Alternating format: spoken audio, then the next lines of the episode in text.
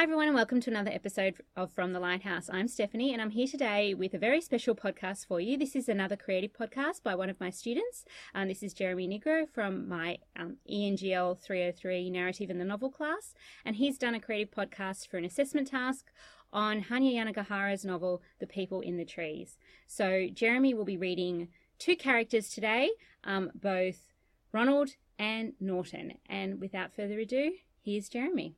Thank you. All right, I'll just start. Norton, come in here.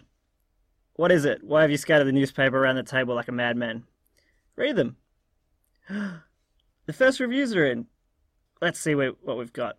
The Times, The Guardian, The Post, USA Today. I thought you might want a different perspective. Don't make me laugh, Ronald. Also, I thought I'd record your reactions for historical purposes. Whatever. Look at this in The Guardian. The memoirs turn what should be an exciting, mysterious story into something which often reads like a scientific paper.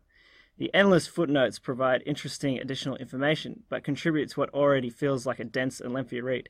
A page turner, this is not. Perhaps he should have enlisted the help of his brother, Owen, an English professor at Bard College and the award winning poet of the Nautilus Sky. Ah, I thought it was rather well written. I'm sure my brother will be delighted with the mention I fail to see how what he does is any different to what I did. Dating his students, hmm, under the guise of love, they end up in his bed all the same. Look, here's a nice one. A captivating tale reefed in dark mystery. There can be no deba- debate. This is the authoritative account of Dr. Norton Perina, the people of Ivu Ivu, and the mystery of the Opa Ivu Eki and its life extending powers. Read the next sentence. Really, Norton, there's no read it. Ultimately, though, one cannot help be saddened by the tale and disgusted by Perina. The Nobel Prize winning scientist will now be remembered for all the wrong reasons and his contributions to science largely forgotten. These people, these dilettantes want it all. They want computers, medicine, new equipment, gizmos, and gadgets to make their pitiful lives easier. They're happy enjoying the products of my work, but then they get all moral when they discover where the work came from. Pure science is always worthwhile, my friend. Listen to this an illuminating insight into the mind of Dr. Perina, a fascinating journey culminating in a striking realization. How could someone with such a brilliant mind so obviously misconstrue a child's need for affection and love with that of sexual desire? Look at this, Ronald. They acknowledge my brilliance only so they can use it against me. Don't listen to them. The only thing that matters is your brilliance. Obviously not. Look at this in the post. Prepare yourself to enter the mind of a monster like never before, his self delusion reaches new heights in a pitiful effort to justify his actions. Edited by his lackey, long-time friend and research assistant, Dr. Ronald Kubodera.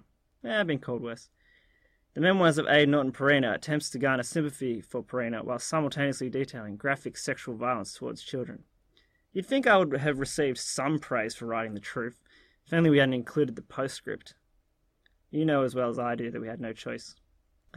You're right greatest good of the scientist is greatest curse, the absolute dedication of the truth above all else. If only my colleagues actually adhered to this dictum. I appreciate the gesture, my friend. I think I'm going to go lie down. Thanks, Jeremy. This has been another episode of From the Lighthouse. If you could please rate and review us on Apple Podcasts, that would be fantastic.